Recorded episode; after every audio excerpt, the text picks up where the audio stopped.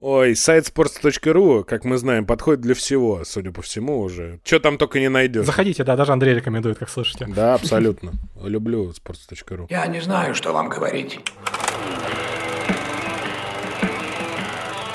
Никто на свете не бьет так сильно, как жизнь.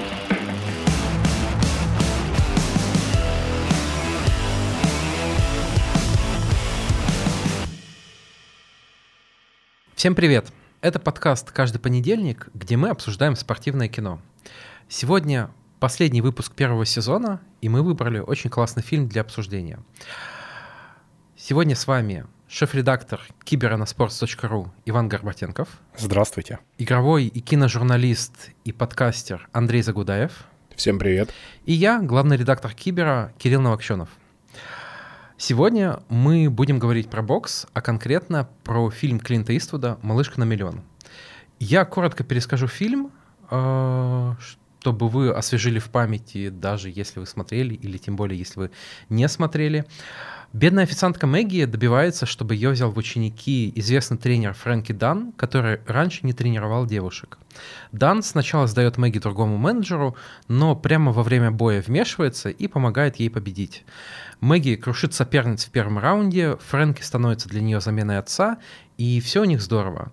Но в чемпионском бою, когда Мэгги идет к победе, после гонга соперница бьет ее сзади из-под тяжка. Мэгги падает на табуретку и ломает шейные позвонки, что и приводит к трагичной концовке, которую мы еще обсудим. А начнем мы сегодня, наверное, вот с чего. А, получается, что мы начали подкаст выпуском про американскую мечту в Рокки и заканчиваем первый сезон тоже выпуском про американскую мечту. Насколько эта тема кажется вам важной в «Малышке на миллион»? Для меня это самая ключевая тема этого всего фильма. Если выключить этот фильм на час тридцать, вы получите ремейк Рокки э, с женщиной в главной роли. Он совершенно ничем не будет отличаться, по сути, потому что это тоже персонаж из низов, который пытается добиться чего-то э, с помощью бокса. Вот. Единственное, наверное, отличие в том, что если Рокки получил свой шанс случайно и его вытащили сверху, то тут э, абсолютная история попыток выбраться из, с низов. Это важная абсолютно тема, и последние полчаса этого фильма для меня это в первую очередь деконструкция американской мечты. Ну, мне кажется тоже, что это очень важно. Я вообще считаю, что американская мечта — это такая одна из самых главных магистральных тем вообще всего американского кино. И, в общем, это такая вечная, вечная абсолютно сюжет э, для э, вообще всего американского кино, начиная там с немого и заканчивая уже вот сейчас там всеми марвеловскими и так далее картинами. Поэтому, конечно, это очень важно. Но Слушай, я Андрей, здесь... я хочу тебя перебить сог... и спросить, ты считаешь, что Марвел тоже об американской мечте? А ты считаешь, что нет? Да, я нет, конечно. Но вообще все эти супергерои это же, в общем, американская мечта.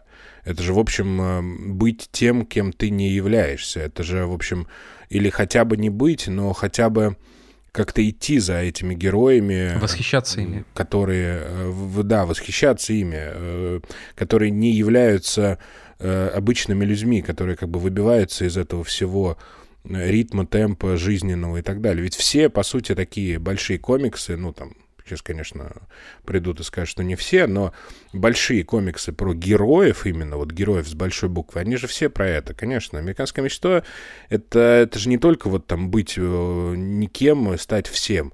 Это еще и как бы восхищаться вот этими людьми, которые стали вот этим всем. Поэтому и там Человек-паук или какой-нибудь там, я не знаю, Господи, и Тони Старк, и это все, конечно, про американскую мечту. Для меня, конечно, это тейк странный, потому что я, я много читаю комиксы, вот, у меня их довольно много, смотрю фильмы тоже, к сожалению. И, собственно говоря, для меня всегда казалось, что американская мечта — это такое довольно, скажем, определенно неопределенное понятие. То есть у него есть какие-то свои характеристики, которые я, например, на супергеройку положить не могу, потому что для меня супергероика — это вот ты говорил про идеалы, к которым возможно стремиться, но для меня это идеал, который тебе показывают и который тебе может какие-то моральные ценности привить, но это не совсем, скажем так, про американскую мечту для меня. Вот. Ну, не знаю. Но мне кажется, что и вот э, какой-нибудь там Спайдермен — это абсолютно же вот американская мечта. Абсолютно. Просто ты Просто это немножко такая специфическая американская мечта, да, ведь все мы привыкли, что там классическая американская мечта это некая там э, сытая жизнь, уютная, да, когда ты из, не, из никого превращаешься там в какого-то человека с большим достатком, с красивым домом, с подстриженной лужайкой и белым забором. Вот, а э, ну, там, супергероика, она же тоже немножко про это, когда на тебя сваливается вот э, какие-то большие э, перемены, но при этом они делают тебя, может быть, не лучше, но значительнее вообще в жизни. И мне кажется, что она, может быть, ну, не напрямую это правда, про американскую мечту, но, конечно, это тоже, в общем, э, история про то, как из никого стать э, кем-то важным. Вот. Поэтому, ну, не все, может быть, супергерои под это подходят, и не, не все сюжеты про супергероев под, это подходят, но, безусловно, это такая, в общем, тоже важная, важный сюжет, как мне кажется, супергероики в целом.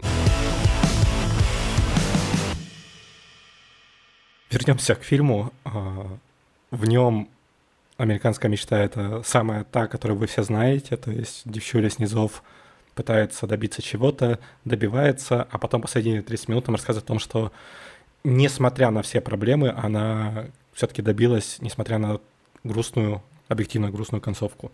Вот. А, для меня еще в фильме интересны очень сильные ирландские мотивы, они проходят через весь фильм. Герой Клинта Иствуда весь фильм ходит с ирландским словариком, регулярно читает его и повторяет слова вслух. Он э, называет э, персонажа Хиллари Сванг Макушла.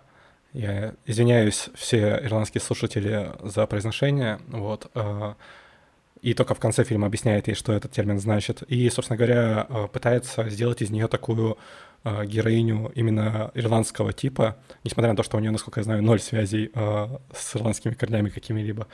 И все это немножко символично, потому что вот этот поиск корней, который так очень любят американцы делать, особенно ирландские э, американцы, у которых там условно четыре поколения назад э, бабушка переехала в США, и теперь они все еще считают себя ирландцами, и там на каждый день Святого Патрика устраивают, э, ну, побоище, так скажем. Вот. И для меня это символично, потому что эти корни, которые они ищут, это немножко перекликается с американской мечтой, потому что американская мечта — это такое определенное как я уже говорил, для меня а, понятие, которое а, заменяет почти весь а, исторический лор, потому что у США не такая богатая история, если мы будем смотреть, потому что все-таки это, стране, это стране не так много лет, и, соответственно, им нужно было на чем-то строить свои мифы, свои легенды, и именно для меня вот американская мечта, она очень плотно перекликается с тем, что как они ищут эти корни, чтобы еще что-то прикрепить к себе. Вот. И, собственно, через весь фильм для меня эта тема проходит, и мне кажется, что это именно специальная прием был э, от э, Клинта Иствуда, чтобы подчеркнуть небольшую абсурдность американской мечты. Да, я понимаю твою точку зрения. Это немножко, скажем так, э, делает фильм э, интересней, где-то глубже, но на саму историю ведь это, этот э, ирландский антураж никак бы не повлиял. В смысле не повлиял? То есть, типа, это буквально э, в самой последней сцене он объясняет ей, что, что же такое макушла. То есть, как бы, и это... Э, один из нарративных, так скажем, приемов, э, который используется в этом фильме. То есть для меня это очень важная тема, которая просто ее не выпячивают в экран, но она проходит через весь фильм. И, собственно говоря, там же даже есть эта фраза, когда она участвует в боях в Европе, а, рассказчик нам говорит, что оказывается, по всей Европе есть ирландцы, которые готовы болеть за себя. И это именно тоже перекличка с той ситуацией, которая происходит в США, где вот Irish Americans, так скажем, это отдельная категория граждан, э, которые гордятся своим наследием, которое типа уже почти нет для них на самом деле как американской мечты? Ну, не, не знаю. Здесь я скорее э, за то, что вот эта вся история с, с ирландским э, вот этим э, прозвищем и вообще с изучением ирландского, это скорее такой ход для того, чтобы очередной раз подчеркнуть, что герой э, Клинта Иствуда, он, в общем, ну, не, не, не, не совсем готов к переменам. То есть он готов, но он как бы такой очень как огромный трамвай такой, который не может повернуть на улице, потому что едет всегда по рельсам только вперед или назад. Вот. И э, мне кажется, что вот эта вот маленькая деталь, ну, я бы не стал э, как бы давать э, этой детали э, какое-то дополнительное дно или какое-то, не знаю, может быть, делать из нее что-то большее, чем она значит. Мне кажется, что это просто еще один э, такой легкий штрих э, к портрету вот, собственно, главного героя, который как бы под э, влиянием обстоятельств ему приходится меняться. Он и девушку э, начинает тренировать, он, в общем, и становится более решительным в плане там проведения каких-то важных боев. И в том числе вот он начинает еще изучать какой-то язык, хотя нахрен он ему не нужен, в общем, по большому счету. Слушай, я хочу у тебя спросить, вот ты вот сказал э, главному герою, а для тебя главный герой в этом фильме все-таки Клинт Иствуд или Хиллари Свонг? Нет, я, конечно, Иствуд, конечно, Иствуд. Я бы даже сказал, что Свонг — это такой третий герой в этом фильме. Со Свонг все понятно. Она, в общем, такой пластилин в этой истории, из которой, да, безусловно, она сама из себя лепит, э, в общем, героиню, Э, этого сюжета. Но, конечно, главный герой это Иствуд, а потом, наверное, герой, в общем, Фримана, который как бы это все немножко итожит. И не, неудивительно, что именно он, э, в общем, является рассказчиком насколько я помню, правильно же? Он же, он же. Э, да, да, Морган да. Фриман и есть рассказчик и основной. Э, я думаю, что это очень важно. Потому что э, все-таки это мужское кино, как бы это сейчас ужасно не звучало, это все-таки такой мужской взгляд на женскую историю, вот я бы вот так сказал. И, конечно, именно из-за этого Иствуд и Фриман, они более важны. Не, я не имею в виду, что там женщины не важны, а то сейчас начнут. Вот, нет, нет, безусловно, нет. Но это действительно именно их взгляд со стороны на вот такую вот ничего себе историю. Но мне кажется, у Иствуда не получится снять кино э, с женским взглядом, даже если бы он хотел и постарался. Он, он про просто не такой. Безусловно. Слушайте, а раз заговорили про Фримена, э, вот мы с Ваней поругались э, перед э, подкастом. Я, если честно, не совсем понял, зачем тут Мар... э, Морган Фриман и э, почему эту историю нельзя было рассказать без его такого участия и без, э, без собственно, элемента рассказчика. То есть вот для меня, если бы э, фильм закончился на моменте, когда Иствуд уходит из клиники, хлопает дверью, э, просто темный экран титры, для меня эффект был бы такой же, и, может быть, даже мощнее. Слушай, ты совсем не прав, потому что когда мы, собственно, как ты сказал, поругались, я бы не назвал, что мы это поругались, просто чуть поспорили, вот, потому что все-таки как-то ругань подразумевает что-то более серьезное. Герой Фримана здесь несет ровно такую же роль, как в другом фильме, где герой Моргана Фримана исполняет роль рассказчика. Я, конечно же, говорю о Шоушенке, где он тоже через сторонние линзы, которые... То есть и там, и здесь э, герой Моргана Фримана является частью событий, но при этом э, в рассказе к зрителю он все время э, уходит за эту часть. То есть нам его история, она проходит через весь этот фильм. То есть, типа, в Челшенке это была история человека, который пытается выйти наконец-то на досрочное. Вот. Э, тут это история человека, который пытается провести свой 110-й бой, вот, э, несмотря на все проблемы, и пытается как-то э, принять то, как у него все прошло. Но при этом э, эти истории, они не важны для фильма, с этим я согласен. Э, фильм мог бы смотреться без них, это роль можно было скомбинировать, но и там, и здесь роль рассказчика в том, чтобы чуть-чуть отстранить э, происходящее от зрителя и давать это через, скажем так, определенные короткие новеллы, можно сказать. То есть это фильм, который разбит по сюжету. Э, то есть там мы в первой части это с боксером он работает с одним, со второй он приходит, во второй части он приходит к Хиллари Свонг, ну, точнее берет ее под свое крыло. Третья часть это Европа и бой. Э, даже, наверное, это просто Европа, и когда она приходит к знаменитости, четвертая часть это, собственно говоря, э, бой, и пятая часть — это, ну, всем понятно, последствия боя.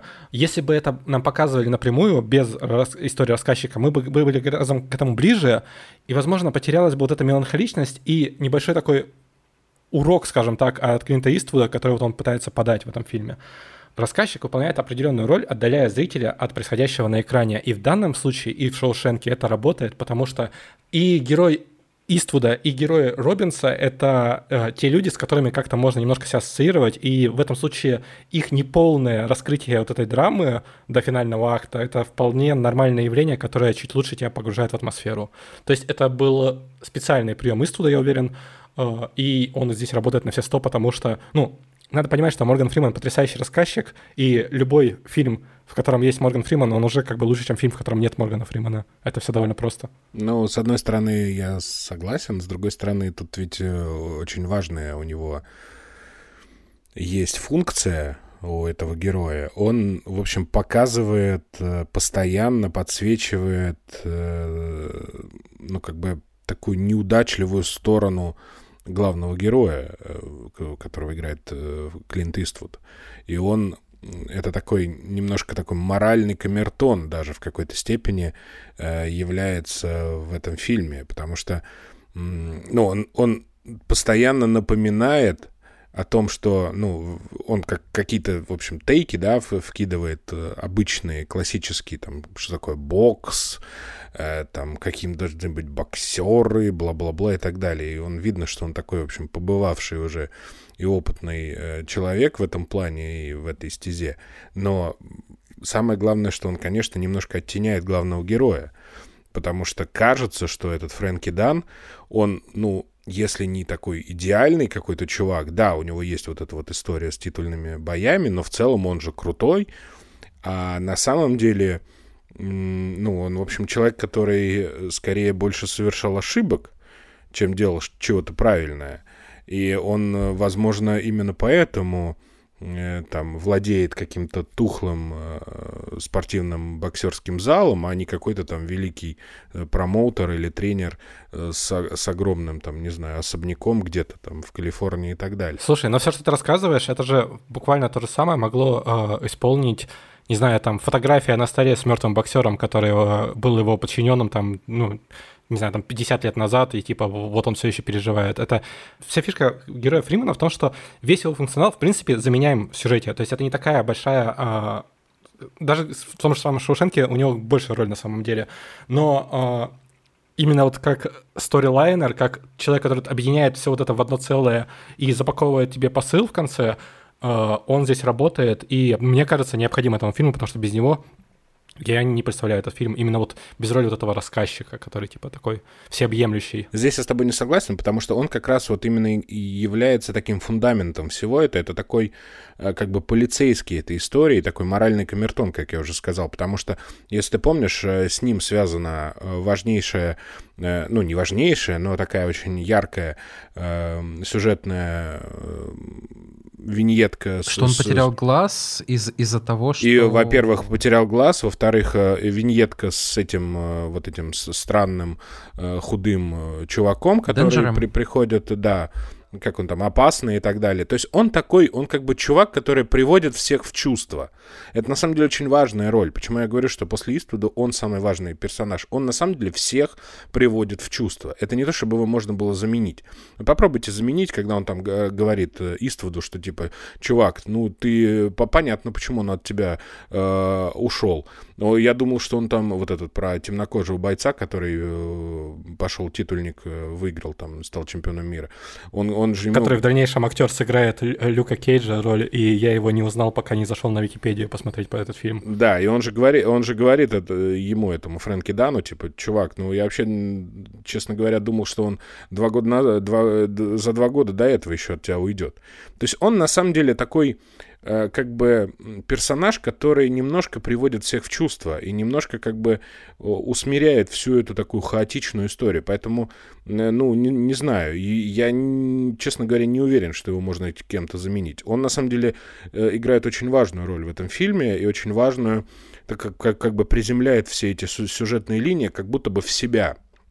Это очень важная роль с моей точки зрения. То есть Оскар абсолютно оправданный. Кстати, единственный Оскар Фримана. Абсолютно.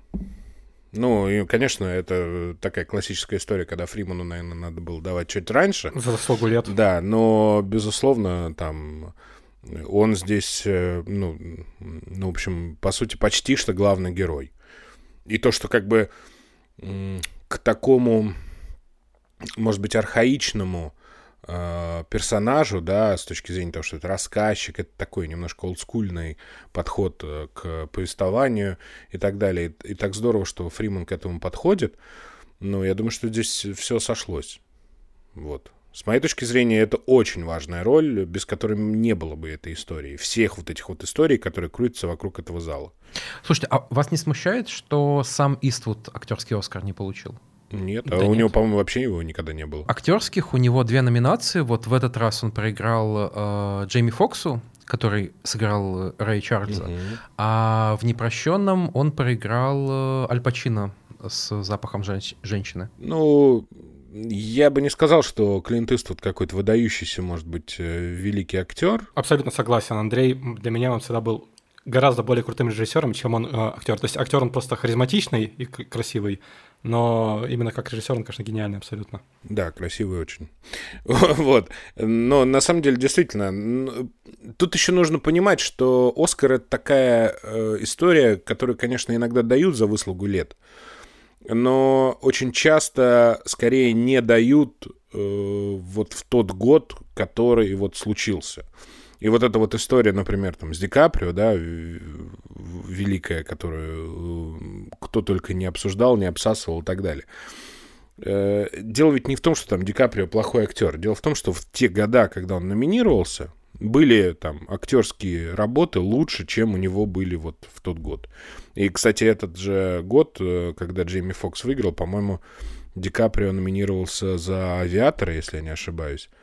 Вот. И Джейми Фокс, ну, просто, ну, он просто был в этот год лучше, чем там условно кто-то. Поэтому то, что у Иствуда нет э, э, актерского Оскара, ну да, и, честно говоря, ну, ничего страшного.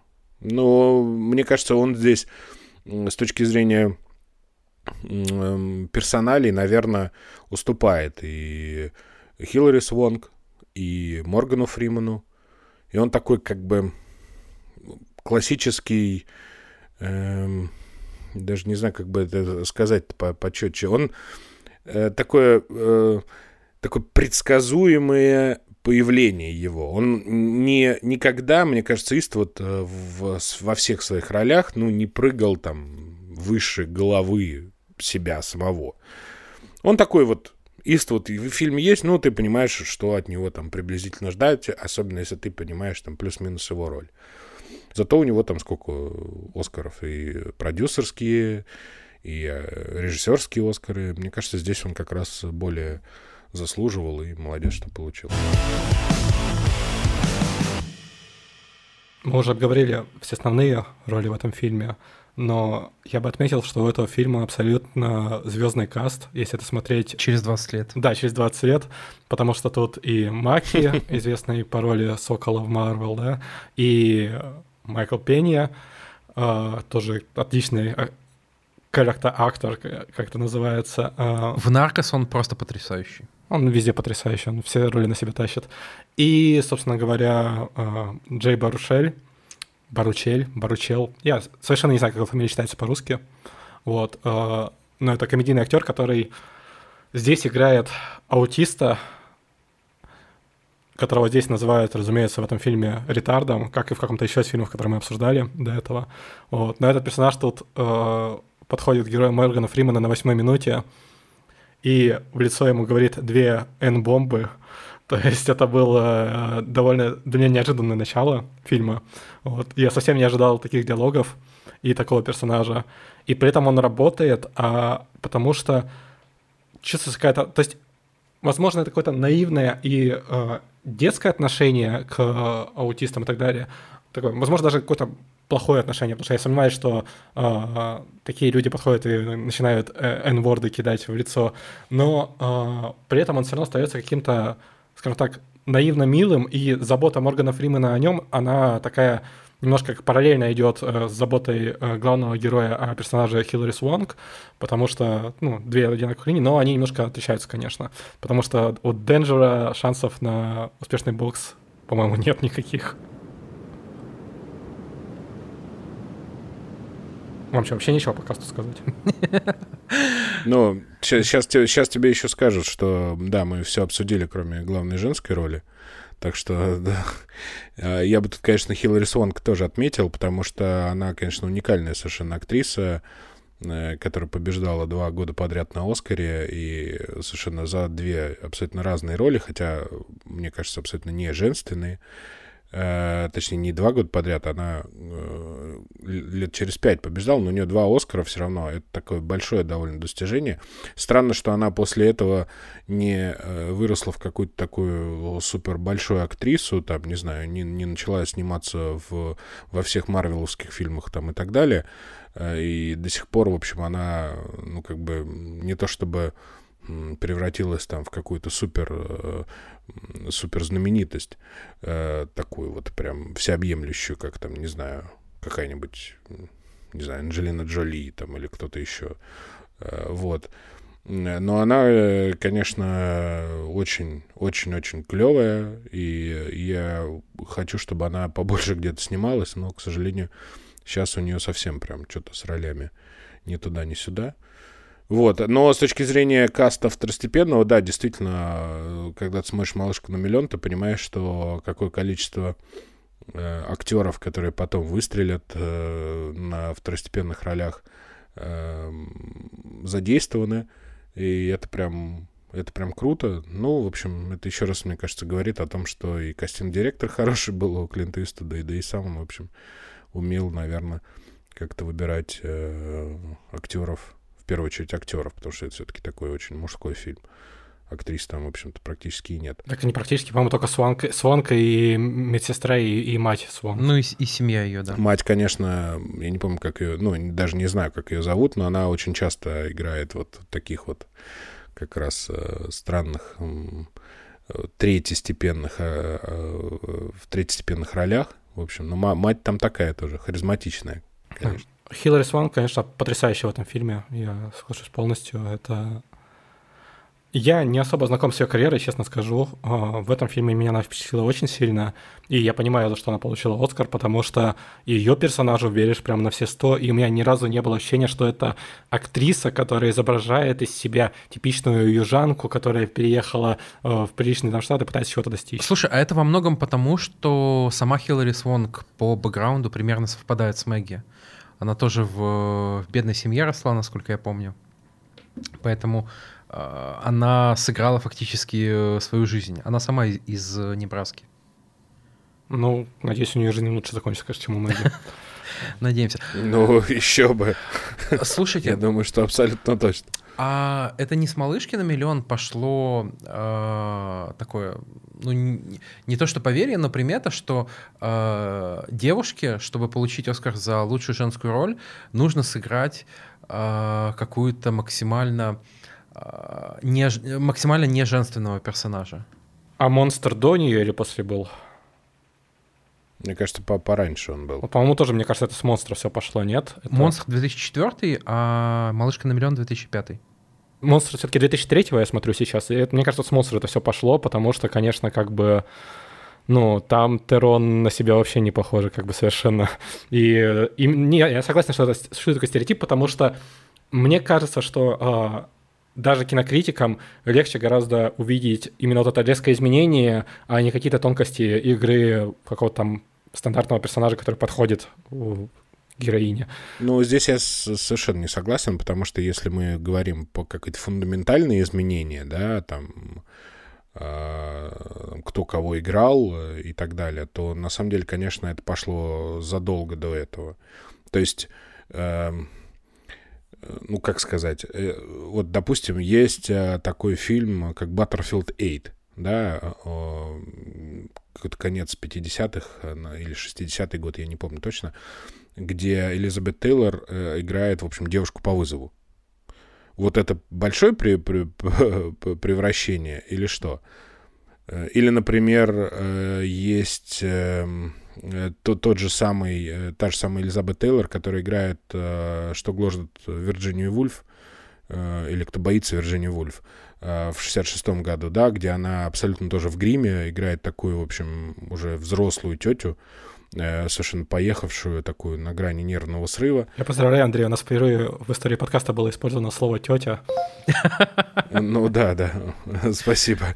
Вот, она, ну, в общем, тоже, это тоже большое превращение. Ну, нет, я, я считаю, что здесь совершенно это не началось там с э, нулевых, это давным-давно было на Оскаре, просто Тут ну, нужно просто понимать, если это какое-то такое внешнее превращение, это одно. Если это превращение совершенно не характерное, ну вот там, например, так, как я говорил, Элизабет Тейлор, там, кинодива, голливудская там суперзвезда 60-х, она играет, в общем, проститутку. Поэтому, да нет. Ну, или там вспомнить, э, она, правда, не получила Оскар, но вспомнить ту же самую Одри Хепберн, да, которая играла в «Завтраке у Тиффани», тоже, в общем, проститутку.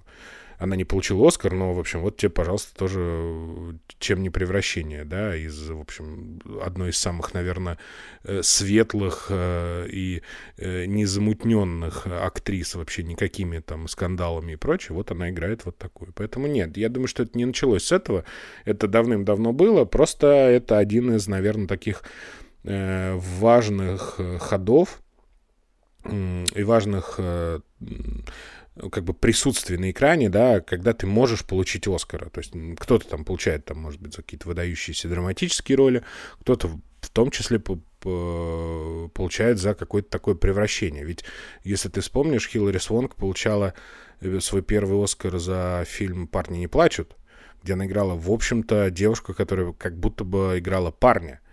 И ее вот такая внешность, да, вот Там эти же прямо она такие трансгендерного вот. мужчину играла, то есть, по сути. Ну, в общем, ну, она не совсем... тран- Она играла девушку, которая пытается стать трансгендерным мужчиной, да, то есть она еще как бы в процессе идет э, к этому. Но э, вот тебе, пожалуйста, тоже. Мне кажется, Свонг, она и внешне, как бы это ни звучало, да, она вот, вот в общем... эм, как бы, мне кажется, в ее такой внешней природе актерской есть э, вот эта фишка к превращению. То есть она как бы с одной стороны очень женственная, но с другой стороны, если постараться, из нее можно сделать там практически что угодно. И парня, и там боксера, и так далее, и тому подобное. В хорошем смысле этого слова. Это такой, в общем... э, по- поэтому, на самом деле, я ее очень люблю, потому что она такая... У нее нету как будто бы своего амплуа. Она не вот не, не заложник своего одного какого-то образа. И она, на самом деле, в этом плане очень крутая с точки зрения актерства. То есть она может быть там и парнем, и э, каким-то девушкой э, с такими мальчишескими какими-то э, характеристиками, и наоборот, женственной э, очень девушкой, там, как, или там, например, какой-то там героической женщиной, как она играла вот Амелию, да, Эрхард э, в фильме. Ну, то есть она такая, в общем, такой актерский пластилин. И поэтому нет. И Возвращаясь к первому вопросу в самом начале, Дорогие слушатели, мы вернулись на 10 минут назад. мне кажется, что это пошло намного раньше. Раз мы начали говорить про женщин в фильме и уже почти закончили, нужно обязательно упомянуть э, Люсию Рейкер, которая сыграла, собственно, вот эту грязную соперницу э, Мэгги. Э, Люсия настоящая, э, как это правильно сказать, э, кикбоксерка, боксерка. э, А не боксерша. Ну, боксерша привычнее, да, согласен. Вот. Мне она- кажется, все-таки тут, тут не надо придумывать лишние суффиксы. Хорошо. Тут немножко проще, это устоявшее. Так, феминитивы. Да, феминитивы это... Не, феминитивы нормально, но как бы тут просто устоявшееся слово есть. Я Хорошо. думаю, что Э, боксерша лучше. Остановимся на боксерше. Вот, она тренировала Хилари Суонк э, перед фильмом, и она на самом деле многого добилась. То есть у нее э, нет поражений в кикбоксинге 36-0, у нее нет поражений в боксе 17-0, и э, она как раз должна была участвовать в бое с Кристи Мартин, с другой известной боксершей, и как раз этот бой заявляли как э, бой миллион доллар леди, потому что победительница получала именно миллион. Но э, Люсия себе порвала ахилл, и, к сожалению, бой не состоялся. Ну и плюс у нее актерская карьера не ограничивается только «Малышкой на миллион», она еще э, играла, например, э, Рамуланку в какую-то на втором плане в «Стартреке». Вот это достижение. Кто только не играл в Стартреке. Тем более в новом Стартреке, я так подразумеваю, это просто... Да, в новом, конечно. это забей вообще. Главная ошибка в истории кинематографа. Все равно, молодец. Да, Ну, равно молодец. молодец. хотя бы туда, да, но я бы не гордился ролью в Стартреке новом, честно. При всей моей искренней любви к старому Стартреку, это не то, что нам нужно сейчас. Не знаю, я бы гордился.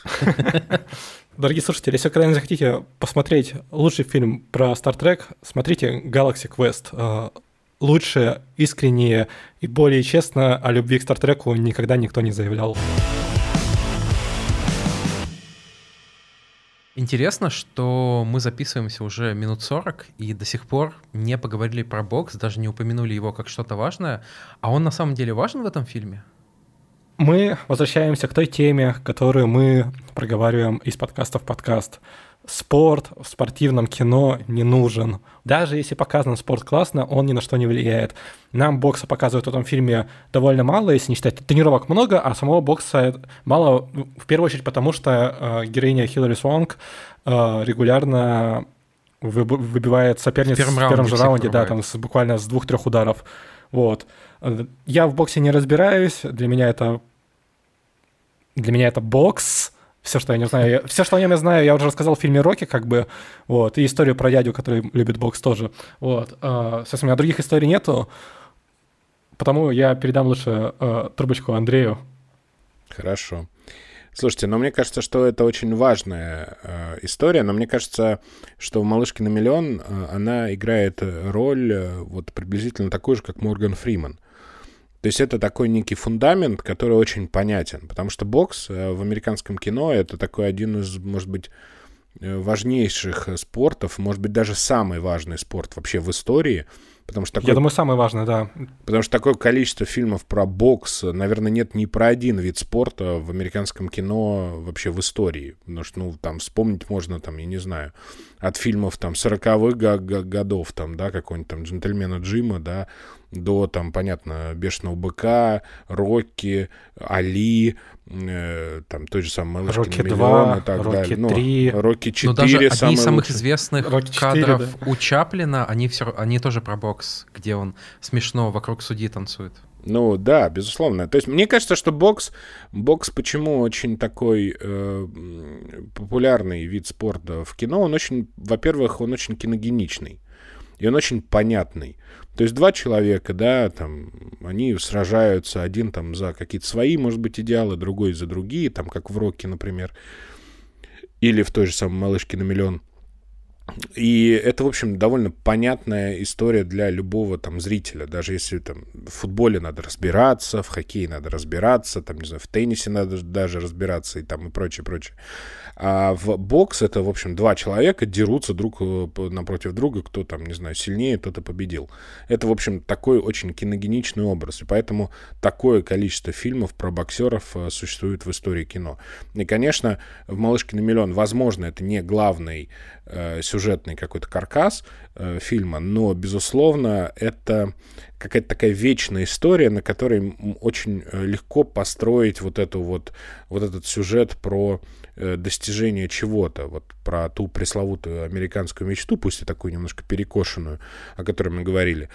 Но она все-таки есть. Все-таки, да, там, э, вот и представить себе, что Мэгги, например, там, ну, условно говоря, стала э, захотела добиться чего-то, там, став, ну, например, не знаю, теннисисткой. Это же сколько нужно объяснять всего э, э, там зрителю, что почему теннисист, что у тебя вообще, это же ракетки какие-то, это же почему-то мяч там куда-то прыгает. А здесь понятно, она, в общем, как будто борется за саму себя на ринге. Она борется за свою жизнь, она борется за то, чтобы, ну, стать, в общем, из э, э, человека без каких-то там просветов в жизни, она пытается стать всем. И поэтому мне кажется, что это, да, это очень важная мечта. Понятно, что э, Иствуд э, тут скорее пошел по простой дорожке, да, но мне кажется, что это вообще в, в, э, в Иствудовской такой вот его нутре. Э, режиссерском, он, в общем, не пытается что-то вот мудрить, не пытается что-то придумывать. Вот он не тот режиссер, который, он не глупый, безусловно, очень умный режиссер, но он не вот тот чувак, который, а вот я сейчас вот, знаете, я вот сейчас вот что-то вот, тут вот сейчас вот так вот, и вот потом еще вот, ну, вот двухэтажная вот такая будет метафора, а вот здесь вот будет амаш вот этому. Вот это он не совсем про это. И поэтому для него вот этот сюжет про девушку, которая пытается добиться чего-то через бокс, через буквально вот перчатки, буквально там, не знаю, кровь, пот и э, там удары по, по челюсти, э, для него это очень важно. Вот, и поэтому мне кажется, что вот э, к этой истории иствудовской э, вот эта боксерская э, спортивная составляющая, она очень здорово подходит. Потому что и бокс, в общем, ну, понятно, что сейчас боксерские э, люди скажут, что это очень мудренный вид э, спорта и что это очень умный и так далее, но с точки зрения зрителя это очень просто, это очень понятный вид спорта. Кто сильнее, тот и победил. Поэтому, да, безусловно, это очень важно. И причем я бы еще добавил, что у бокса есть такая дуалистичность. С одной стороны, а, со стороны зрителя в первую очередь, это максимально а, простой и честный вид спорта, то есть кто уложил соперника, тот и победил. С другой стороны, все эти э, грязные приемы, промоутерские игры, про то, что бойцу просто могут не давать сильных соперников, а, чтобы обеспечить ему плавный путь, к чемпионству, а, мне кажется, это тоже хорошо ложится на, в том числе на Иствуда как, как режиссера и как мыслителя. Я бы отметил, что главное, что вот Андрей говорит, что про бокс много фильмов. На самом деле, про любой вид спорта много фильмов. Что отличает бокс, это то, что про бокс много хороших фильмов. И вот это действительно сюрприз, потому что мы обсуждали разное спортивное кино, и типа такие вещи, как «Король Ричард» и хорошие фильмы. Вот. Э, и, собственно говоря, есть строгое ощущение, что бокс — это действительно самый э, хорошо получающийся вид спорта у режиссеров. То есть, э, если, например, по теннису, как мы уже говорили в том выпуске с Лерой Ли, существует, по сути, два фильма, это «Уимблдон» и э, «Король Ричард», и оба они как бы лучше бы не существовали, то тут, конечно, гораздо проще, и выбор, и выбор гораздо больше, на любой вкус буквально. Ну, сейчас тебе, сейчас тебе фанаты тенниса скажут, сколько фильмов про теннис Не, ну еще был э, Борг Макенрой, относительно неплохой, по-моему. Но в любом случае, фильмы про теннис — это как фильмы про фигурное катание, где есть Ятония и есть лед и лед 2, как бы, то есть, типа... Не, ну и был еще этот, как этот фильм-то, господи, назывался, с Стивом Карлом-то. Господи ты, боже мой. Лезвие славы, звездуны на льду. А, а, это про теннис, да? Да-да, про теннис, про теннис, вот. Поэтому ну, про э, теннис, в общем, тоже, э, ну, мне кажется, что просто немножко не очень понимают еще, как там, что э, про него снимать. Но в целом, да, э, я согласен, что бокс... Мне кажется, что это просто... Это такой вид спорта, который на большом экране смотрится э, очень выигрышно. То есть там не надо что-то там дополнительно объяснять, и, возможно, там какие-то режиссеры, они даже если они, условно говоря, не очень сильно погружаются в эту тему, они на большом экране э, воспроизвести все это, да, какую-то историю, они могут очень доходчиво и понятно. Ну, условно говоря, тот же Рокки, э, как бы там мы к нему не относились, хорошо или плохо, это, в общем, ну, ну не то, что поверхностное кино, но оно такое, в общем, народное, э, чтобы не сильно его как-то уничтожать. Это такое народное кино, вот, э, вот э, там, я думаю, что мы бы с, с вами могли бы приблизительно, ну, не, не такой снять, а в смысле вот выстроить вот так сюжет. Типа, вот тебе человек из ниоткуда, он противостоит там какой-то системе, плюс э, там какой-то суперзвезде и так далее. То есть он, в общем, такой очень понятные тропы сюжетные, которые ну, там, не знаю, э, понятное абсолютно любому зрителю. И не надо там что-то объяснять, э, вот как, например, там в фильме, не знаю, каждое воскресенье, да, про американский футбол. Не нужно там объяснять, что вот там вот там каждое воскресенье. Почему каждое воскресенье? Потому что каждое воскресенье проходит американский футбол, а еще американский Кстати, футбол. а мы объясняли это в нашем выпуске, далее. Кирилл? Я не помню. Нет, по-моему, по мы даже не упоминали это, да. Спасибо, что объяснил нашим слушателям э, то, что у нас был Ну, это же, ну, э, нет, ну, это очевидно. Это, когда я посмотрел фильм «Каждое воскресенье», мне стало, э, ну, как бы интересно, почему каждое воскресенье? Потому что каждое воскресенье проходит тур вот этого американского футбола, поэтому у них воскресенье — это как бы такой, в общем, важный день в американской культуре, я бы даже даже сказал, быть, вот, потому что все там собираются, там что-то смотрят, ходят на стадион и так далее.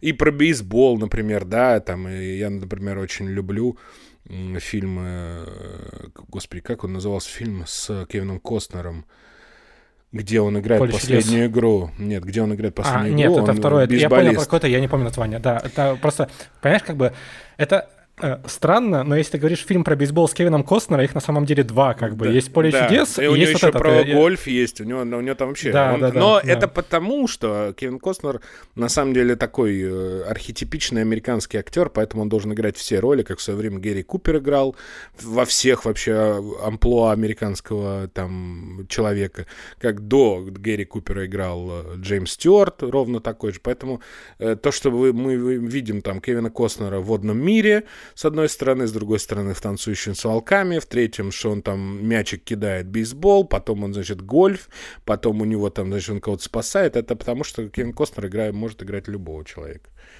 в американском кино. За это мы его и любим. Я еще хочу просто последнее сказать о боксе. А, мне кажется, что это спорт такой простой еще, потому что во-первых, как бы то, что ты сейчас сравнивал, это все командные виды спорта, а сторителлинг про командные виды спорта так или иначе будет совершенно другим.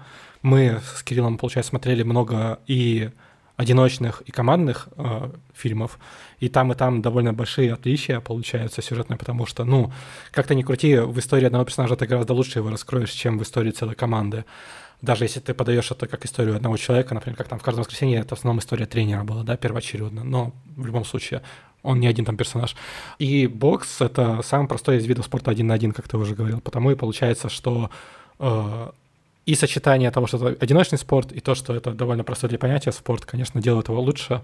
А к теме Рокки и тех плохих слов, которые ты позволил себе э, говорить про этот прекрасный фильм, мы еще вернемся в концовке нашего подкаста.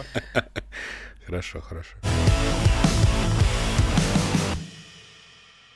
Мы много раз упоминали грустную концовку этого фильма, но ни разу не говорили, о чем она. Собственно говоря, э, в финале э, героиня Хиллари Свонг умоляет э, героя Иствуда, чтобы он ее умертвил. Иствуд, конечно же, сначала не соглашается, точнее, персонаж Иствуда, конечно же, сначала не соглашается, потому что он, несмотря на весь свой скепсис, католик, который 17 лет подряд не пропускает ни одного похода в церковь, и... и троллит пастора. Да, он обожает там шутить над пастором. Да, кстати, очень смешная вот эта вот тема, да, когда э, очень, очень здорово раскрывающая э, вообще образ Иствуда в этом фильме когда он, с одной стороны, как бы очень патриархальный чувак э, из прошлого, но с другой стороны, он постоянно сомневается в этом и очень смешно троллит этого пастора, который уже не может от него никуда скрыться в этой церкви бедной. Символично, что в итоге пастор становится серьезным персонажем. То есть, типа, сначала кажется, что это такой, как ранен гэг, скажем так, потому что каждый раз там uh-huh. он его спрашивает такой вопрос, а к концу он ему говорит, что ты 17 лет ходишь в эту церковь, не пропуская ни разу, и типа ты никогда себя не простишь, ну, если ты, собственно, пойдешь и сделаешь так, чтобы персонаж Хиллари Свонг умер. Вот. Но герой туда после долгих сомнений все-таки идет и умерщвляет ее. Вот. Во-первых, конечно, нужно поговорить в целом об эвтаназии и о нашем к ней отношении, мне кажется, потому что для меня этот фильм э, этот фильм очень сильно критиковали за его концовку, э, и критиковали его в первую очередь э, именно люди с ограниченными возможностями, потому что они говорили, что они могут делать и жить нормально, ну, несмотря на все проблемы, они могут жить на достойном уровне. А фильм как бы говорит им, что вот ваш конец такой. Я с этой точки зрения, я понимаю, что я не могу критиковать их точку зрения, потому что я никогда не смотрел на мир так, как они, но, на мой взгляд, это немножко неправильно, потому что Короче, я, я не могу, но я себе позволю, скажем так. Вот. А, потому что для меня право на смерть — это одно из самых важных прав э, в жизни, потому что каждый человек должен иметь право э, умереть достойно, когда он этого хочет. Если героиня Хиллари Суанг хотела умереть, мне кажется, что это правильно.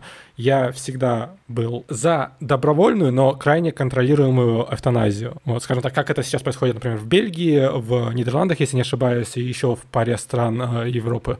Потому что мне кажется, что право умерщвить себя, когда ты не можешь жить из-за каких-то проблем, то есть будь то там жесткая физическая травма, постоянная боль или еще что-то, что тебе мешает жить, это нормально и даже хорошо. Ну, я здесь с тобой полностью согласен, потому что мне, я не знаю, здесь, мне кажется, конфликта не очень, не очень получится у нас, э, потому что, ну, во-первых, э, что касается «Малышки на миллион», мне кажется, э, нужно первое, что рассказать, что вообще вот эта вся концовка, я не знаю, кто ее там ругал, но она вообще очень здорово вписывается в, вообще во всю природу и во, во весь сюжет фильма. То есть э, это такое, как бы, такая как бы очень важная кульминация не только для героини Мэгги, но и, конечно же, для ее тренера. Это такой последний переход от себя прошлого к себе настоящему, ну или там будущему, я не знаю, как бы это сказать так более патетично. Потому что, конечно, эм, ну, мы видим, что герой э, Иствуда очень сильно меняется с точки зрения э, своего характера в, на протяжении всего фильма, с одной стороны, но все равно э, любой кинодраматургии нужна какая-то такая очень важная, очень яркая точка или какая-то такая хотя бы запятая очень сильная, э, которая как бы меняет Э, человека. И ведь мы вот э, упомянули этого пастора, да, который, э, с одной стороны, является как будто бы комичным персонажем, но потом он становится очень серьезным персонажем именно в тот момент, когда герой Иствуда, он понимает, что ему предстоит, ну, очень серьезный шаг в своей уже, в общем, довольно преклонной жизни, преклонной с точки зрения возраста. И вот этот э, э, комедийный персонаж, над которым он э, издевался, троллил его и так далее, он превращается в персонажа, который ему дает какую-то опору, ему дает какую-то надежду, ему дает какую-то, э, ну, как, какую-то поддержку, что ли. И это очень важно, это очень сильно показывает э, на то, как главный герой меняется. Ведь э, если вы помните финал фильма, когда Клинт Иствуд уходит и как будто бы исчезает из жизни, это же ведь тоже очень э, такой показательный, очень такой понятный образ, что Иствуд не просто исчезает из своей жизни, он как будто бы становится, ну, в общем, духом, да, он, он как будто бы улетает из своей вот этой мирской жизни, он становится чем-то другим. Он заканчивает свою вот эту жизнь на этой эвтаназии, э, который он, на которую он решается, и становится совершенно другой, другой личностью. И там же финал, по-моему, насколько я помню, там где-то говорится, что его там видели вот в этом кафе, что он еще останавливался. Не совсем он... так. А, а главный э, герой Моргана Фримена говорит, что он надеется, что увидит а, его наде... ну, там. Ну вот. Да, но но это такой, в общем, тоже довольно поэтичный, хотя это довольно прямолинейный образ, да, когда человек просто, ну, как бы он уходит из своей вот э, классической э, жизни, из своего классического образа, который мы видели на экране. Поэтому э, это первое. Второе, конечно, с моей точки зрения, там, татуировки, пирсинг, там, не знаю, ботокс, не знаю, любые импланты, это то, что человек может с собой делать, э, как он хочет. Если это, конечно, вписывается в уголовные кодексы той страны, в которой он живет, и не мешает там другим людям. То есть э, тело, там, жизнь и что угодно, это абсолютно прерогатива тех людей, которые э, свою жизнь проживают. Кто-то хочет, там, не знаю, э, одного, кто-то хочет другого, кто-то хочет третьего. Поэтому с точки зрения эвтаназии я, я считаю, что это мы никого не призываем, но я считаю, что это, безусловно, очень э, разумный подход, а, особенно для тех людей, которые страдают какими-то ужасными там болезнями, да, которые э, не только накладывают э, страдания на их жизнь, но и страдания на жизнь там, их родственников, друзей и прочее, прочее. Поэтому, безусловно, да, и еще очень важно, что вот это решение Мэгги, а это же тоже решение э, очень в духе сюжета «Малышки на миллион». Она понимает, чего хочет. Она не старается быть тем, кем она не хочет быть. Она не хочет быть обузой, она, не, она хочет всего добиваться сама. Она... Эм, вот эта ее жизнь маленькая, да, ну, небольшая по сравнению там со многими жизнями, да, там, родственников и так далее, того же Иствуда, она как бы очень... Эм, продуманная, вот, вот такое слово скажу. И она в этом плане э, отдает себе отчет, что она делает. Она не хочет э, быть обузой ни для кого. Она понимает, что, там, что ее жизнь становится все более там, ужасной. Там, вот эти пролежни у нее там становятся, да, там у нее там, ноги у нее отрезают и прочее. То есть это уже не жизнь, по сути. То есть она... Почему это фильм, в том числе, об американской мечте? То есть ты... Э, это фильм о том, э, когда человек умирает, когда он перестает жить полной грудью. И в этом плане, конечно, вот эта вся концовка с эвтаназией, она именно об этом. Она именно о том, что, я, что главная героиня не хочет жить вот там на 20, 10, 15, 30 процентов. Она хочет жить на 100 процентов. И она наконец-то там к 30 годам научилась это делать. И как только у нее эту жизнь э, случай отобрал, она уже больше не хочет этого делать. Потому что для нее это, ну, зачем? Вот мне кажется, что это очень... Я не знаю, кто там ее ругает, но этот э, финал... Но мне кажется, что этот финал, по-моему, идеально вписывается во всю историю, во весь сюжет этого фильма. Слушай, я понимаю твою мысль, и то, что, собственно, героиня Хиллари Суанг буквально эти слова все говорит э, монологом перед финалем, когда она просит, собственно говоря, ее убить. То есть, типа, она причитает свои достижения, говорит, что, типа, что она всего хорошо достигла, и что жизнь она, в принципе, прожила неплохо. А, но видишь, как бы посыл этот, что а, они уже не живут, это, собственно, то, за что и критиковали этот фильм. И я даже, наверное, неплохо выражаюсь, не критиковали а, фильм даже концовки этого фильма, даже были протесты от а, организаций по защите прав инвалидов, а, были организованы протесты в Чикаго, в Беркли, еще в каких-то городах. И, собственно говоря, они выражали мысль, что несмотря на вот такие серьезные травмы, они все равно люди, и как бы они тоже живут. Вот. А фильм как бы ну, фильм довольно ясным языком говорит, что как минимум героиня Хиллари Вонг, э, Хиллари, Хиллари Свонг не считает, э, что она живет. Ну, не знаю. Ну, тут, мне кажется, все довольно просто объясняется, как бы все люди разные.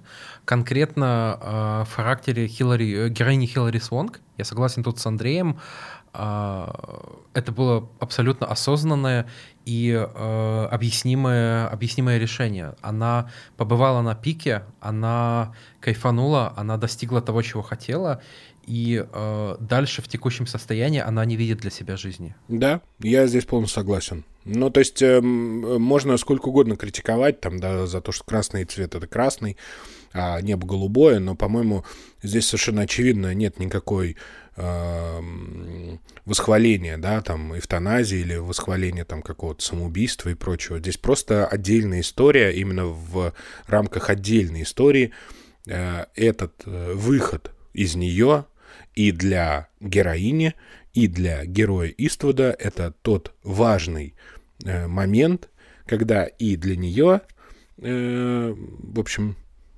э, это финал Конец всего, пути. а для него, в общем, тоже финал всего. Он, пере, он ведь э, э, с ней перестает быть тем, кем он был там всю свою жизнь. Он очень сильно меняется. Поэтому, ну, люди вообще находят там э, странные вещи, где, ну, очень стрёмно можно их найти. Но находят и находят. Не знаю. Мне, по, по мне это как раз очень органичный финал, э, который очень здорово вписывается в историю всех персонажей главных, которые здесь есть. И, и даже не главных персонажей, потому что вся вот эта семья, которая приезжает к ней, Э, в больницу, она тоже очень здорово вписывается э, вот э, в весь контекст истории «Малышки на миллион», потому что, ну, мы же все знаем, да, что Иствуд консерватор, что Иствуд это такой, в общем, американец от плоти и крови. Но вот эта семья, которую он видит и которая ему противна, как и ей, это же ведь вот показатель вот той страны, да, прошлой страны, по сути, которая ему не нравится. Он еще видит эту мать, если вы помните, когда они приезжают к ней, когда она дом покупает э, uh-huh. этой маме, которая говорит, да как же я буду, а вот ты мне дом подарила, а вот э, как же так вот, сейчас мы ко мне придут и Welfare скажут, откуда, checks, да. да, откуда дом, а теперь я не смогу жить на пособии и так далее. И вот он, он начинает ненавидеть то, что являлась э, плотью его характера. Это очень тоже важный момент. Слушай, я с тобой резко не соглашусь. Знаешь, в чем? А, мне кажется, что это точно не его плоть, потому что вот эта критика а, людей, живущих на пособии, это то, чем занимаются консерваторы, ну, республиканская партия в течение последних 60 лет. Потому что это полностью ложится на, и на образ, на его идею. Безусловно, но это их Америка, понимаешь? Но это все равно их Америка, это их, э, их страна. Мы сейчас не будем говорить, там, знаете, про политическими лозунгами, но это все равно их страна. Иствуд — это человек, который, с одной стороны, как бы плоть и кровь этой страны, но с другой стороны, конечно, он эм, в своих, особенно поздних фильмах, хотя на самом деле в ранних там тоже было это все, он очень сильно это все критикует. И ну, мне кажется, заканчивая эту тему с эвтаназией, мне кажется, это все очень органично, э, все вот эти финальные сюжетные повороты, они очень органично вписываются вот в этот весь такой глобальный сюжет фильма. Поэтому, не знаю, кто находит там что-то, ну, пусть находит, дай бог им здоровья, но мне кажется, что это очень, очень здорово сделано. Обычно в конце подкаста мы всегда обсуждаем, можем ли мы рекомендовать фильм, но тут, наверное, это совсем неуместно. Ребят, у фильма «Четыре Оскара» — это одно из важнейших кино в карьере Клинта Иствуда, один из лучших спортивных фильмов. В общем, если вам нужны еще какие-то э, стимулы, чтобы его посмотреть, бегите и смотрите. Интереснее, мне кажется, обсудить вот что. Все-таки «Рокки» или «Малышка на миллион»? Что лучше, что важнее для кино, что достойно занять, возможно, топ-1 в, в рейтинге спортивных фильмов. А «Бешеный бык» сейчас тебе скажут. А как вот? Ты, а «Бешеный а... бык» он остался на следующий сезон, понимаешь? А, все понял, стоило все упомянуть, так. конечно, что э, мы открывали первый сезон подкаста э, фильмом «Рокки», а закрываем первый сезон подкаста фильмом э, «Малышка на миллион». И, соответственно, как бы именно поэтому мы хотим их сравнить. А «Бешеный бык» у нас будет во втором сезоне обязательно, потому что это фильм, который... Я надеюсь, и Али еще будет. Возможно. Но на самом деле, скорее всего, мы в следующем сезоне э, сократим количество фильмов про бокс до одного, потому что в этом сезоне мы не повторялись ни разу за 10 фильмов. Точнее, за 9 фильмов мы не повторялись ни разу, а к концу мы вернулись к одной теме, э, то, той, с которой начинали. Такой вот круг, такие вот мы гении э, символизма. Вот. Гордитесь нами. Мне кажется, что возвращение к теме бокса, оно такое очень, в, то, в том числе символическое, потому что, ну, как мы сегодня уже обсуждали, что фильмов про бокс значительно больше хороших, как минимум. Э, и поэтому начать и закончить это, в общем, тоже э, такой, как это называется, круговая не порука, как это называется? Порука. Не-не-не. Цикличная композиция, вот. Как это называется? Вот. Ну, слушай, так. учитывая, что мы как бы просто простые люди, как бы я вообще вырос на Дыбенко, я таких э, фраз не знаю. Да вот. ладно, ну что а, Да ладно, знаю, конечно. Ну, ну давай, да, ну что, давай... ты, ты скажешь или я что скажу? Да, я думаю, что я начну, пожалуй, давай. потому что э, для меня... У меня сложное отношение. Смотрите, э, я смотрел фильм «Рокки» э, раза, наверное, четыре, а фильм «Малышка на миллион» я сегодня посмотрел второй раз. Вот. Первый раз у меня было, наверное, лет 17, и даже тогда я типа понял, что этот фильм это... Я пытаюсь сейчас подобрать э, цензурное слово, у меня не получается, но, короче, это очень грустное кино, э, это очень трагичное кино, и это кино, которое бьет в чувство прям сильно. Э, и при этом всем это фильм, который мне не хочется пересматривать, именно, собственно, наверное, из-за того, насколько хорошо он все передает. То есть это гениальное кино, с этим сложно спорить, это отличный фильм. Но Рокки для меня всегда это такая история, которая гораздо ближе и, наверное, как-то вот человеку, который, как я уже говорил, вырос на Дебенко, она как-то более естественно ложится на мое восприятие мира, наверное. Вот. Для меня это то, как, собственно говоря, должен выглядеть фильм про спорт в идеале. То есть это простая история про парня с низов, которого, как мы говорили, уже вытащили на самом деле за шкирку, а не сам он вытащил себя, но, который проигрывает финальный бой, но всем на это наплевать. Это просто э, история человека, который пытается делать какое-то движение. И мне она нравится, потому что я хочу периодически пересматривать фильм «Рокки». Я с большим удовольствием, например, смотрел его э, перед э, нашим первым выпуском подкаста. А фильм «Малышка на миллион» я не хотел смотреть, если честно. Э, я долго сопротивлялся этому выбору, потому что я помнил, насколько он грустный, и даже сегодня я, собственно, смотрел его с небольшими переживами, потому что он тяжелый. Он объективно тяжелый. Я знаю, что некоторые любят тяжелые фильмы, э, некоторые любят развлекательный попкорн. Каждому свое. Я никого никогда не критикую, но мне этот фильм слишком, кажется слишком тяжелым, и я бы лучше, конечно, рекомендовал «Рокки». Я скажу так, что с точки зрения кино как кино, э, у меня вообще нет сомнений, что «Малышка на миллион» с моей точки зрения э, значительно лучше фильм, чем «Рокки». Но с точки зрения, э, вот как мы тут, Кирилл задал этот тейк, да, войти в историю, с моей точки зрения, опять же, Рокки — это кино, которое значительно сильнее вошло в историю, чем «Малышка на миллион». И чем «Бешеный бык», и чем там вот этот фильм «Синдерелла Мэн», да, там, или там «Али», э, совершенно замечательный фильм Майкла Мана, э, вот.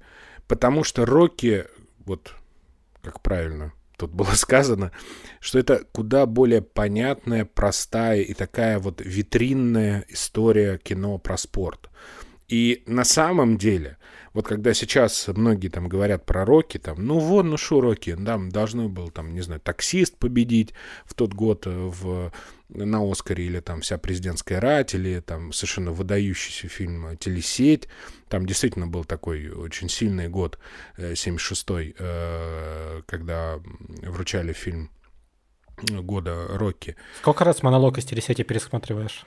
Ну, я не сильно пересматриваю, но я очень люблю Сидни Люмита. Это один из моих любимых режиссеров, и я считаю, что, конечно, э, ну, зря, что там не «12 раздневных мужчин», там не «Телесеть», не там какие-то другие его фильмы э, не получили Оскар, но это не важно, потому что «Рокки» — это, ну, такое явление в кино, и то, что он... Э, существует уже там более 40 лет, да, уже в формате Крида э, сейчас, это, безусловно, ну, ну, невозможно игнорировать.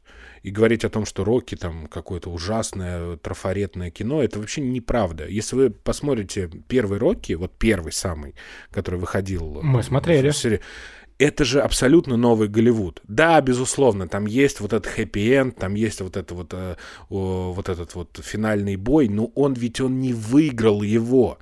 Вы, вот все всегда об этом забывают. Это же тоже кино такое, в общем, про неудачника, который остается Как вы понимаете, наши слушатели, Андрей не слушает наш подкаст, потому он не знает, что все мы это обсуждали. А, извините, да, извините, Да, и у нас, конечно, было именно то, что и, и бой проигран, и то, что э, при этом как бы... Там же еще технический прорыв был с этой камерой, э, съемками да, тренировок. то есть, типа, и то, что там э, прикольный момент был с э, концовкой, то, что э, нам объявляет э, результат матча только фоном, то есть мы его слышим, что в уроке проиграл, но потому вся камера в отношениях, да, потому ну, что конечно. это не важно, конечно. Мы важно то, да. что он вышел туда, выстоял, и что вот как бы, да, такая низовая Америка, нишевая Америка, она выстояла против элиты и так далее. Но я к чему? Я к тому, что, конечно, «Малышка на миллион», с моей точки зрения, э, куда более интересное и такое многогранное, глубокое кино, чем «Рокки». Но, конечно, «Рокки» — это, в общем, явление. Это как вот там, не знаю, можно сказать, что вот есть там, условно говоря, фильм там, ну, я не знаю, там фильм «Волк с Уолл-стрит», ну, вот что первое пришло на ум, а есть там фильм «Форсаж». И «Волк с Уолл-стрит» — прекрасное кино, но «Форсаж» — это явление. Мы можно к нему... Я пытаюсь понять, ты так оскорбляешь Рокки или нет? То есть, потому что мне кажется, что ты так оскорбляешь, несмотря ни на что. Понимаешь, это не оскорбление, это то, что уже лежит вне, вне формата, там, оскорбляют его, не оскорбляют, любят, не любят. Это вообще не важно. Рокки для меня это явление. Это фильм, возможно, ну, возможно, это главный спортивный фильм, наверное, в истории. Вот, вот как бы вот такой, да, он очень понятный, он очень здорово сделанный, он очень такой вот, как бы зародивший вот, вот эти а может быть не зародивший, может быть сделавший вот эти понятные сюжетные тропы, ну, как бы достоянием народа всего. Но э, я хочу, к чему я все это веду? Я хочу сказать, что есть и Рокки, есть и Малышка на миллион. И мне кажется, что если вам хочется посмотреть чего-то такого более простого и более э, понятного, э, есть, конечно, Рокки. Хотя это совсем не, там, э, не какое-то там пустяшное и не там двухкопеечное кино, э, каким его пытаются сделать сейчас. На самом деле это тоже, в общем, довольно глубокий фильм с э, глубокой ролью Сталлоне, да, где он играет не совсем такого уж человека, ну, копеечного бойца, которые, кстати, очень часто возникают э, в «Малышке на миллион», э, на вторых, третьих там ролях и, и прочее, вот эти все э, бойцы, которые там, значит, в этом спортивном зале дерутся. Но это, это более какое-то, ну, скажу еще раз, народное кино. А «Малышка на миллион», оно, оно как бы вот эту классическую сюжетную спортивную драму она пересобирает с разных сторон. И с точки зрения того, что это женская история, а не мужская, и с точки зрения того, что это столкновение уже даже не двух миров, а двух эпох, там, а может быть и трех эпох, и с точки зрения того, что ну, в Америке уже очень много было снято кино про бокс, и, пыта- и пытаться сделать еще какое-то такое, что вот один человек плохой там или там какой-то нишевый, вот он выиграл что-то э, из низов стал крутым, ну, это было бы э, тоже довольно просто. Просто, мне кажется, здесь найдет э, каждый для себя э, важное преломление. Конечно, надо начинать с роки. Но если вы начнете с роки, завершая мой тезис, вы обязательно, если вам понравится, вы обязательно дойдете до «Малышки на миллион» рано или поздно. Через, может быть, другие фильмы, но обязательно дойдете. Я бы еще как бы резюмировал э, довольно банальную, может быть, вещь. «Рокки» — это все-таки классический э, feel-good movie, а «Малышка на миллион» — это не то чтобы feel-bad movie, но его точно не стоит смотреть, когда у вас какое-то игривое настроение и хочется его Подожди, сохранить. Что, что значит не, не, не feel bad movie? Это самое feel bad movie, которое мы обсуждали на этом подкасте. Ну, не, это, ну, это не нереально feel bad ну. movie. Ну, не, не хорошо, а ну, нет, может быть хорошее отношение, нет, хорошее ощущение смотри, этого фильма? То есть, а, оно, он хорошо снят, его интересно смотреть, но это же так грустный фильм. Ну, это фильм э, про людей, которые живут так, как хотят. Или находят свое, понимаешь, новое призвание. А живут ли? Фитьха. Ну, не живут. Ну, в смысле, хорошо. Э, живут в глобальном смысле. Умирают. Да, я понял, Или да. там продолжают. Ну, почему нет? Я здесь э, скорее... Э, ну, не, ну, это не feel bad. Но, конечно, это не feel good вообще ни разу, мягко говоря. Скажем так, а, после «Малышки на миллион» хочется остановиться, подумать, э, что-то переосмыслить, э, немножко, ну не то что погрустить, но вот погрузиться в какие-то темные стороны своей души. Ну, вот я могу сказать на своем примере, я вчера пересматривал и сразу после этого хотел досмотреть э, новый сезон «Очень странных дел» и понял, что вот я совсем, у меня сейчас совсем не то настроение, мне нужно э, «Очень странные дела» отложить. Это нормально, потому что всем стоит отложить очень странные дела. Сезон, сезона второго где-то, наверное. Вот. Четвертый отличный, очень советую. А, как скажешь, абсолютно я, я, пол, я здесь полностью согласен про отложить. И не а, Если, если что-то понимал, Андрей, как бы Кирилл мне на полном серьезе рекомендовал черную вдову, так что как бы тут уже просто забей. Вот. А, ну, мы это уже обсуждали, мы не будем к этому возвращаться. Так, э, пора подводить итоги, даже точнее нет, итоги мы уже подвели, пора э, прощаться еще раз напомню, что это последний выпуск первого сезона. Не теряйте нас. А, во-первых, подписывайтесь на наш телеграм-канал каждый понедельник. Во-вторых, подписывайтесь на YouTube-канал Sports on Air, а, где выходят все подкасты спорца. А, подписывайтесь, ставьте лайки, оценки на той платформе, где вы нас слушаете. Подписывайтесь на канал Андрея Кронен... Как он называется? Кроненберг э, Нефильтрованный. Самое лучшее название в истории, кстати говоря. Спасибо Это без сарказма, что я, я обожаю Кроненберга. Карпентер только лучше, правда. Ну, тут мы в другом подкасте поговорим как-нибудь о том. Хорошо. Карпентер или Кроненберг, назовем его именно так. Будем сравнивать два фильма в лоб. Ой, я с радостью, на самом деле. Я обожаю фильмы ужасов, даже больше, чем фильмы спорта. Но, к сожалению, сайту sports.ru не, не очень подходит подкаст про э, фи, фильмы Ой, ужасов. сайт sports.ru, как мы знаем, подходит для всего, судя по всему уже. Так что там... Это так. Что там только не найдешь. Заходите, да, даже Андрей рекомендует, как слышите. Да, абсолютно. Люблю sports.ru. Сегодня с вами были шеф-редактор Кибера на sports.ru Иван Горбатенков. Всем пока, до новых встреч. Мы пока не знаем точно, через сколько мы с вами увидимся, услышимся. Потому что несколько мы еще недель, я думаю. Да, что, скорее всего, мы где-то отдохнем э, несколько недель, перезагрузимся и вернемся с новыми силами во втором сезоне. Спасибо, что были с нами эти первые 10 выпусков. Э, было круто.